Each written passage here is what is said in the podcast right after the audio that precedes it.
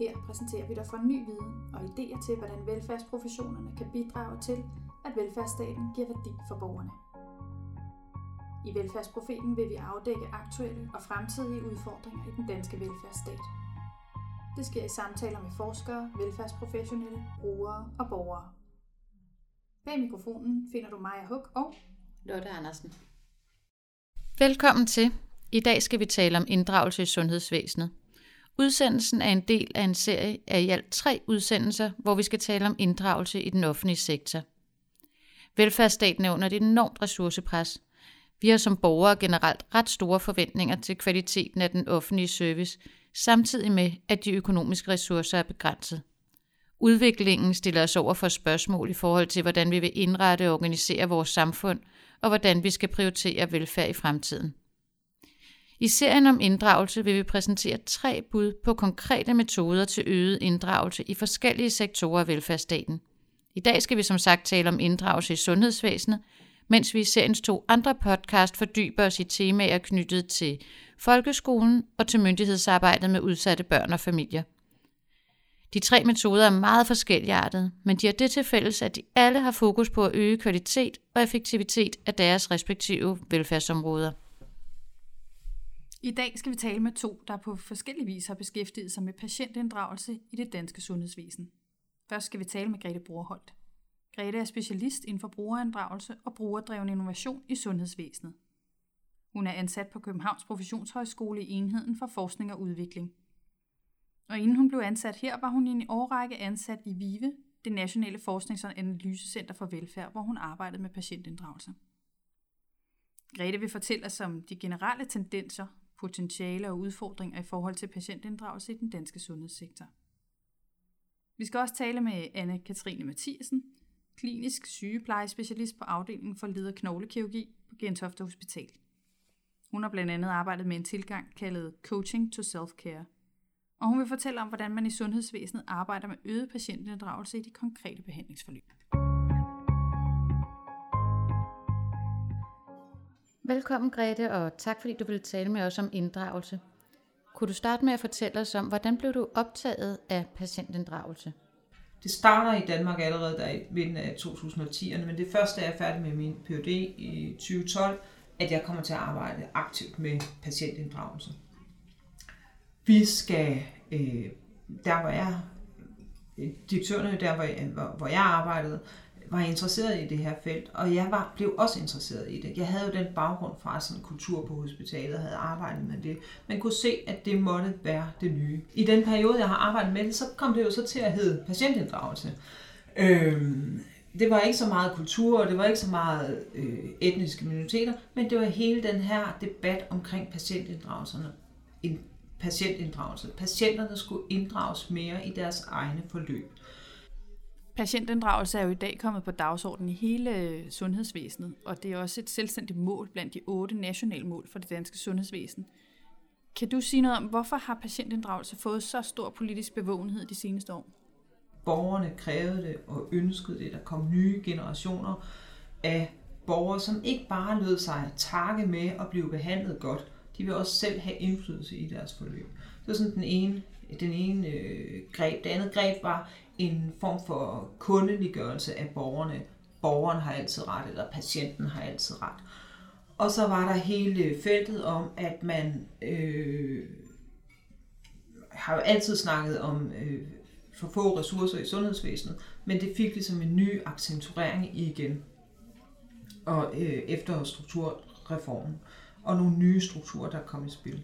Men hvis du skulle sige, hvad sådan, der er de hvad skal man sige, tydeligste aktuelle tendenser inden for patientinddragelse. Hvad tænker du så, der har... Det er det her, at det er gået fra at være et lille projekt ude i den lille enkelte afdeling, til at være en styring. Fra at man har set det som, jamen, noget godt, noget normativt godt for den enkelte patient, til også at sige, at det er også en metode til at kunne styre mere effektivt i øh, sundhedsvæsenet. Og der kommer der jo så nogle andre redskaber ind, eller nogle andre øh, instrumenter ind. Mange af dem, der møder sundhedssystemet, er jo en meget sårbar situation. Det kan være ældre, og nogle gange endda demente, eller folk, der er aktuelt ressourcesvage som følge af deres sygdom. Kan alle indgå i patientinddragelse? Ja. Jeg ved godt, det er kontroversielt at sige, at alle kan inddrages. Selvfølgelig kan man inddrage, og det er jo noget af systematikken i inddragelsen. Det er, at man tilrettelægger det til den enkelte patient. Så selvfølgelig hiver man ikke den, ham ind, som har en svær hjerneskade til et interview i fire timer, uden at tage hensyn til det. Man tilrettelægger det selvfølgelig. Selvfølgelig øh, arbejder man med den metode, hvad det er, der skal inddrages i. Og inddragelse er jo også at sige, nej, ved du hvad, jeg synes ikke, at øh, jeg vil tage stilling til det her. Kan du ikke tage beslutningen om, hvad der, er, hvad der er godt for mig i den her situation? Men når du begynder at have den dialog, så får du også inddragelse på den måde, at du får en erfaringsprofessionel øh, om, hvad der er vigtigt for den enkelte patient. Det er jo også inddragelse. At det er vigtigt for mig, at du tager styringen. Vi ved også fra andre rapporter og forskning, at patienterne vil rigtig gerne have styring. De vil rigtig gerne opleve, at der er nogen, der tager hånd om dem, og de ved, hvad der skal ske. Men det er ikke en modsætning til, at de også gerne vil inddrages. Forstået på den måde, at de gerne vil lyttes til. At deres viden om hverdagen, deres liv, de skal hjem til, skal inddrages. At de gerne vil beslut, være med til at beslutte de små ting, og nogle gange de store ting. Men er der også nogle organisatoriske forhold, der har betydning for, at man kan lave patientinddragelse? Ja. Når jeg taler patientinddragelse, og der, hvor jeg, hvor jeg også ser, at øh, hele den her debat har rykket sig fra at være noget, som du og jeg gør, når vi sidder nede i konsultationen hos den praktiserende læge, eller ude i kommunen, eller på sundhedscentret, til at være en forståelse for en større øh, integreret indsats. Noget af det, jeg selv har lavet er en, af forskning, er en model, hvor man siger, at okay, der er ligesom sådan en Maslows øh, behovspyramide, så har jeg lavet sådan en inddragelsespyramide, hvor grund, grunden, grundelementet i den er nogle strukturelle øh, forudsætninger, der skal være til stede. Det er fuldstændig åndssvært at snakke om inddragelse, hvis der ikke er det grundlæggende. Der er nogle grundlæggende forudsætninger, når man snakker om patientinddragelse, som er nogle strukturelle ting. Og det er sådan noget som, at man overhovedet kan finde vej hen til lægen, at der er en parkeringsplads til ens bil, at der går en bus hen til hospitalet, at der er nogen, der tager telefonen. Det næste niveau er på et ledelses- og et organisatorisk niveau. Der skal være en ledelse bagved, som vil det. Man skal belønne for øh, brugerinddragelse. Det duer ikke, at brugerinddragelse er, eller borger- og patientinddragelse er et add-on, altså noget, som man kan gøre, når alt andet er ordnet, at det ligger ude i den her grønne, grønne del af, øh, arbejdsopgaven, som man alligevel aldrig når til. Så det skal der også være til stede. Og så er der den her store midterpunkt, som hedder metoder til brugerinddragelse. Kommunikationen med borgerne, både på et organisatorisk og et individuelt niveau. Så er der noget, der hedder kompetenceudvikling, og så allerøverst i den her lille trekant, der har jeg så lavet en lille punkt, der også hedder arbejdsmiljø. Fordi selvfølgelig skal der også være, skal man kunne leve, altså som personale også, have plads til at lave brugerinddragelse. Og hvad betyder det for de sundhedsprofessionelles kompetencer? Der er noget struktur, noget organisation, noget metodisk. Men hvad kræver det ellers af sundhedspersonalet? For eksempel det, eller i det studie, jeg lavede i Esbjerg, interviewet af rigtig mange sundhedsprofessionelle, og de sagde alle sammen, i det her, den her måde at arbejde på, så skal vi parkere vores faglighed. Men når man går lidt længere op i helikopteren og laver en lidt mere altså struktureret analyse af det her, så vil jeg sige, at man skal være særlig faglig. Man skal lytte med sin faglighed. Man skal bruge sin faglighed ind i det og lytte efter, hvad der er vigtigt for patienterne, hvordan man inddrager dem. Men der er også nye kompetencer, man skal øh, erhverve sig. Og det ved vi jo, der allerede er på uddannelserne. Der er meget mere kommunikationstræning. Der er meget mere træning, hvor patienterne er med inde og holder foredrag og fortæller om deres liv øh, med sygdom, sådan så man får den her øh, tilgang til forståelse for patientens livsverden allerede fra studiet. Mm, okay, og, og hvad tænker du så er næste skridt, hvis man skal nå endnu tættere på målet om øget patientinddragelse? Vi ved i hvert fald fra forskningen og fra mange af de undersøgelser, jeg selv har været med til at lave, men også det, jeg nu øh, hører bliver lavet rundt omkring. Så sent som i går hørte jeg en præsentation af en, et phd projekt her på KP øh, omkring inddragelse i psykiatrien. Og det der er, og det som patienterne siger, og det som jeg selv også har set i nogle undersøgelser, jeg, jeg har lavet på hjerteområdet, det er, at patienterne vil det gerne. De tror også på, at de skal have indflydelse. De forventer, at de har indflydelse, men de oplever ikke altid at blive lyttet til. Og lyttet til er jo ikke det samme som inddragelse. Men lyttet til er en forudsætning for, at man overhovedet kan inddrage, at de sundhedsprofessionelle overhovedet kan bruge den viden, der kommer, øh, patienterne kommer med.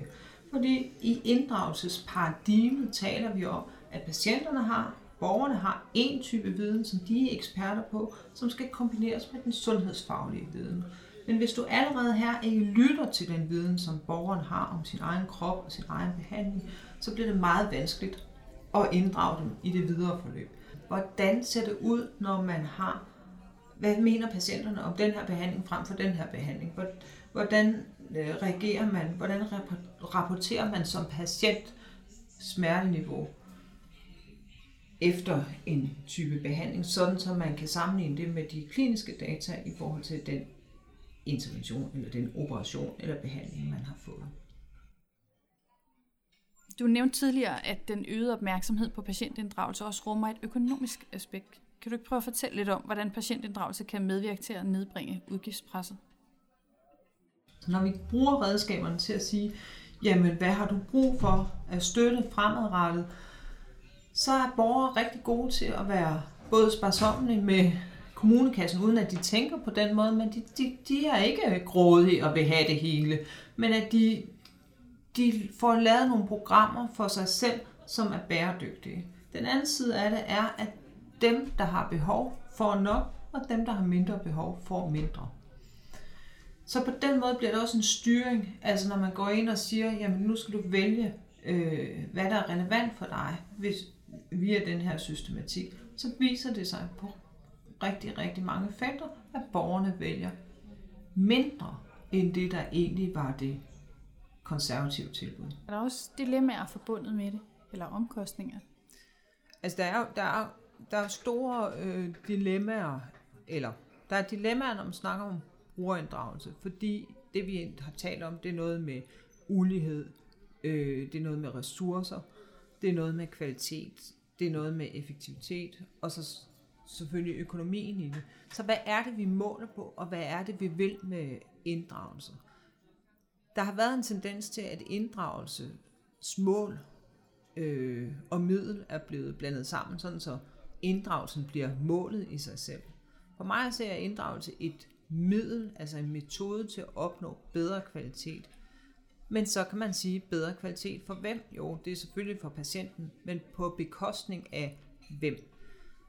De sundhedsprofessionelle er jo rigtig gode til hele tiden at opveje de mange patienter og behandling og pleje for dem i forhold til den enkelte, det enkelte individ og det perfekte pleje og behandling for dem. Så når vi snakker om inddragelse, så er der også det her skisme mellem, der skal være en systematik, vi skal ramme de mange, men samtidig skal vi individualisere behandlingen og plejen. I starten, da vi begyndte med at tale sammen, der fortalte du, hvordan begrebet patientinddragelse har udviklet sig i den tid, du har beskæftiget dig med det. Hvis du skulle sige noget om, hvor det bevæger sig hen, hvad tænker du så, der vil være den næste udvikling i forståelsen af patientinddragelse? Jeg tænker, at patientinddragelse, som det er i dag, hvor det er blevet en del af et politikområde og et styringsområde, det bliver ved med at være der, og det bliver stærkere. Det kommer til at gå i højere grad over en form for drift fra det her projektbaserede til højere grad af drift. Og hvordan kommer og patienterne til at mærke det, at det får sådan mere styringsbetydning? Jamen det betyder, at man i højere grad sætter krav til patienterne, at de skal deltage, at de skal levere noget af sig selv, før de kommer til dagen. Altså enten i form af egentlig prøver, at man sender sender et billede af sin søns fodvorte, før man kommer ned til, til lægen eller sygeplejersken, men også i form af spørgeskemaer, som man skal udfylde. Det kommer til at være sådan, så man gør det, og så kommer man ind til en behandling, og så kommer man hjem igen. Og så er der måske også efterfølgende krav om, at man sender et billede, eller ringer til, eller bliver ringet op i en feedback i forhold til det, der hvor man er. Så processerne bliver mere sammenpresset, hvor man har kontakten til sundhedsvæsenet, men det du selv leverer bliver øh, større.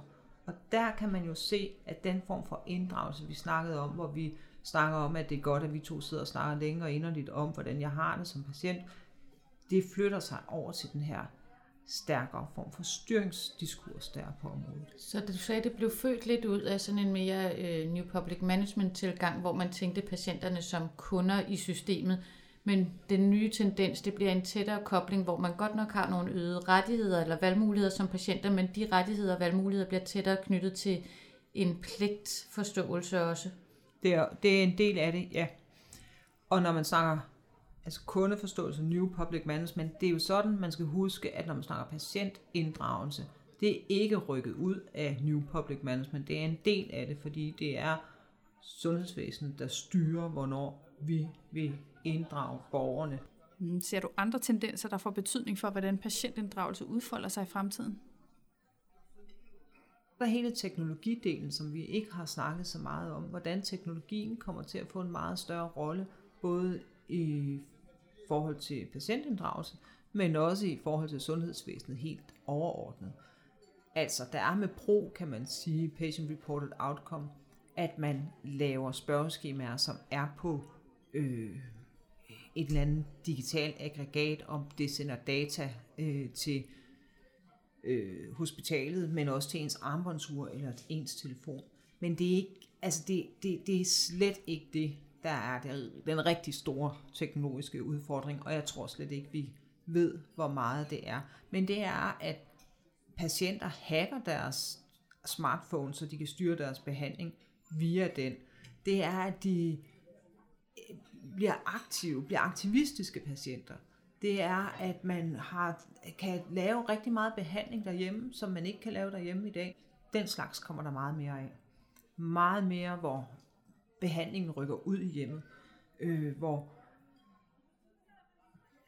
hvor besøgende på hospitalet bliver færre, og de bliver faciliteret af teknologi. Så for at kunne være parate til det, for at kunne gå ind i den form for arbejde, der kommer der nogle nye, øh, nye krav til de sundhedsprofessionelle øh, og til professionsuddannelserne. Og jeg er ikke helt klar på, hvad det er, det, ved, det tror jeg ikke, der er ret mange, der er, der, der helt præcis kan sige, hvad det er for en kompetence. Men en af dem, det er den her omstilling og nysgerrighed på, hvad det er, og en større grad af, af hvad kan man sige, timing af sin professionalitet. Ikke at professionaliteten ikke er der, man kan gå ind og ud af den i forhold til tværsektorielle samarbejder, tværfaglige samarbejder, og så de monofaglige, helt specialistområder. For det tror jeg er en anden side, der kommer ind i fremtiden. Det er det her med meget større krav til specialistniveau øh, inden for også øh, de professioner, vi uddanner her på KP. Hvis jeg skulle sige nogle andre tendenser, der er, så er, bliver der også i højere grad krav fra patienterne om at blive inddraget. De ønsker at blive inddraget.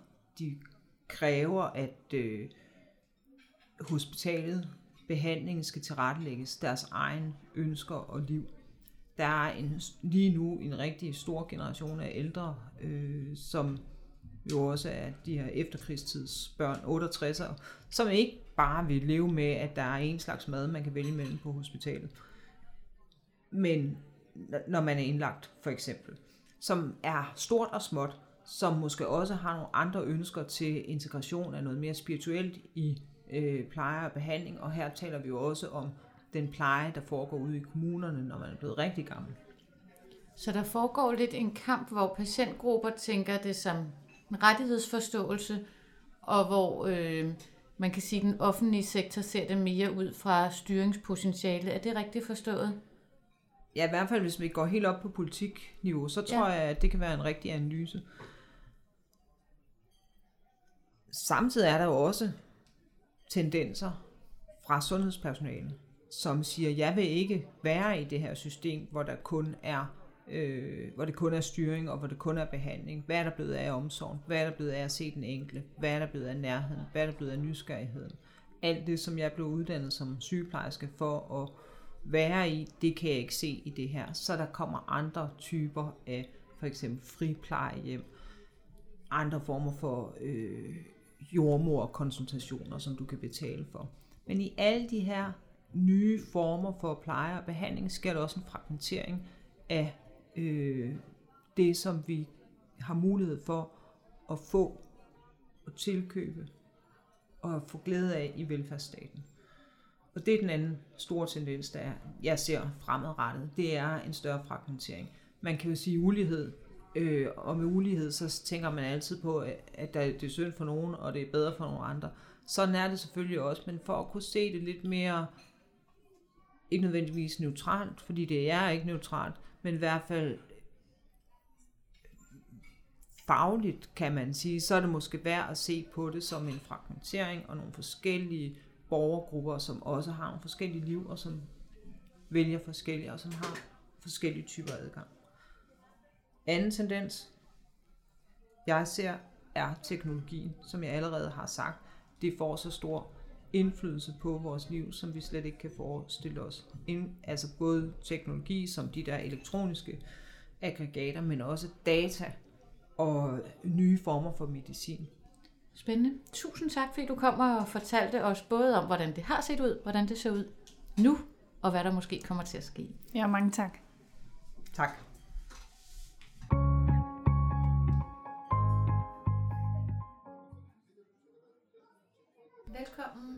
Anne-Katrine, eller Trine vil du helst hedde.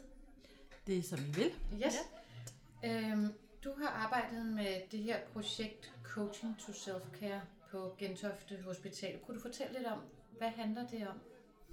Coaching to Self-Care øh, betyder jo egentlig guidning til, øh, eller rådgivning til egenomsorg. Det er et øh, projekt, vi har kørt øh, for patienter, der har fået nyt knæ, det vil sige udskiftet deres øh, knæ med et helt nyt protese. Øhm, og de er jo indlagt i rigtig kort tid. De er som regel en overnatning øh, på afdelingen. Og i den tid, de er hos os, der skal de have rigtig mange informationer. Og det kan være rigtig svært at rumme så mange informationer, øh, og samtidig med gå ud og træne og gøre de ting, man skal, for at man får det bedste udbytte. Øh, Coaching to Self-Care er et øh, firefaset sygeplejeprogram. Det vil sige, at øh, det rummer sådan set hele vores øh, patientforløb.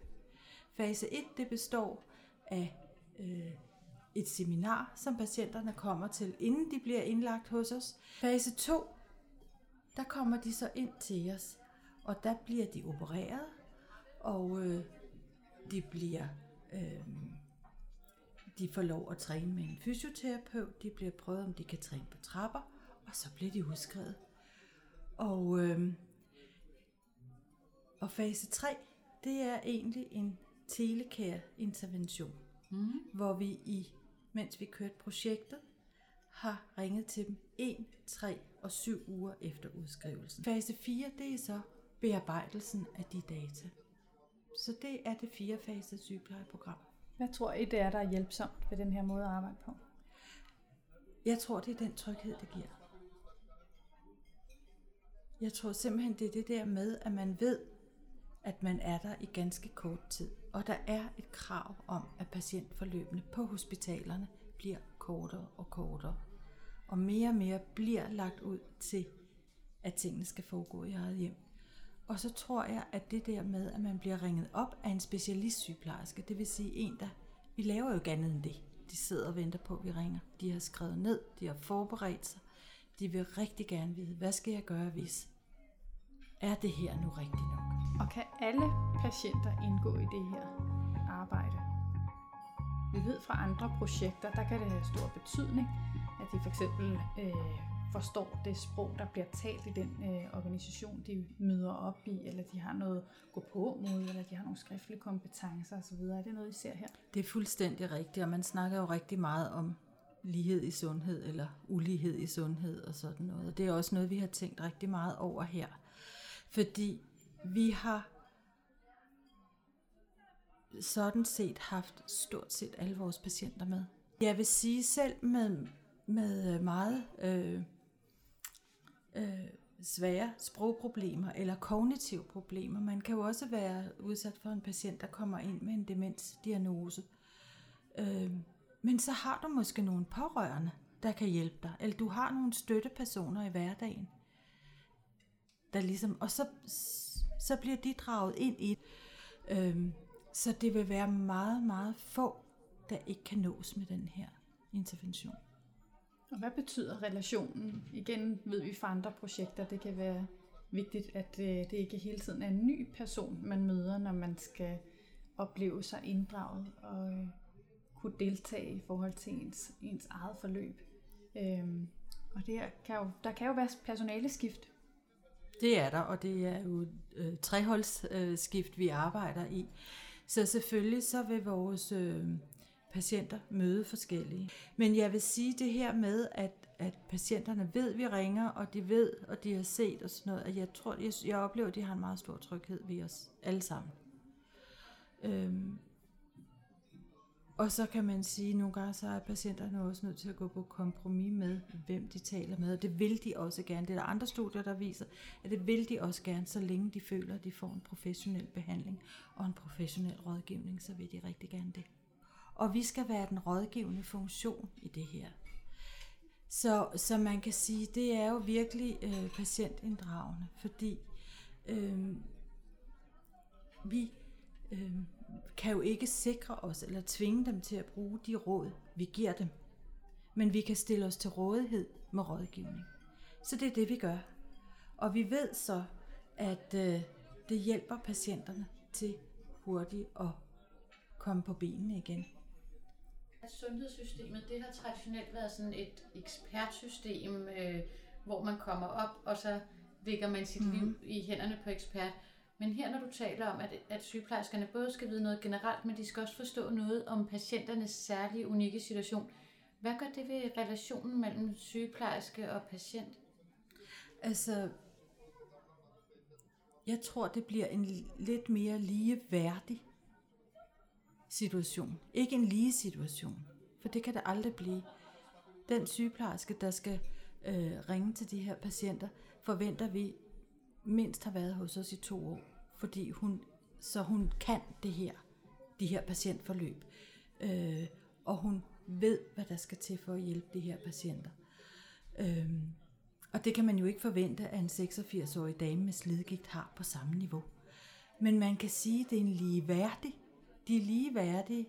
Det vil sige, at det sygeplejersken hører fra patienten, det hun skal forstå, og det hun skal vide på individniveau, det bliver jo meget, meget vigtigt for at kunne inddrage den her patient. Så derfor så er det jo en, øh, det bliver jo en utrolig respektfuld og ligeværdig situation mellem, og relation mellem de her to. Tusind tak, fordi du kom og fortalte, hvordan I arbejder med det i praksis på Gentofte sygehus, eller Gentofte Hospitalet.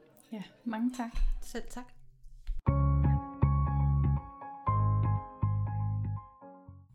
Ja, så fik vi hørt lidt øh, forskellige perspektiver på øh, patientinddragelse. Jeg synes, det, jeg blev sådan optaget af det her med, at, øh, at man kan høre, at der er forskellige intentioner og forskellige håb for det med patientinddragelse. Øh, og det bliver jo lidt spændende at se også, hvordan kommer det til at mødes i forhold til, at der både kan være øh, nogle sådan bottom-up perspektiver på det, og så kan der være nogle effektiviseringsbehov.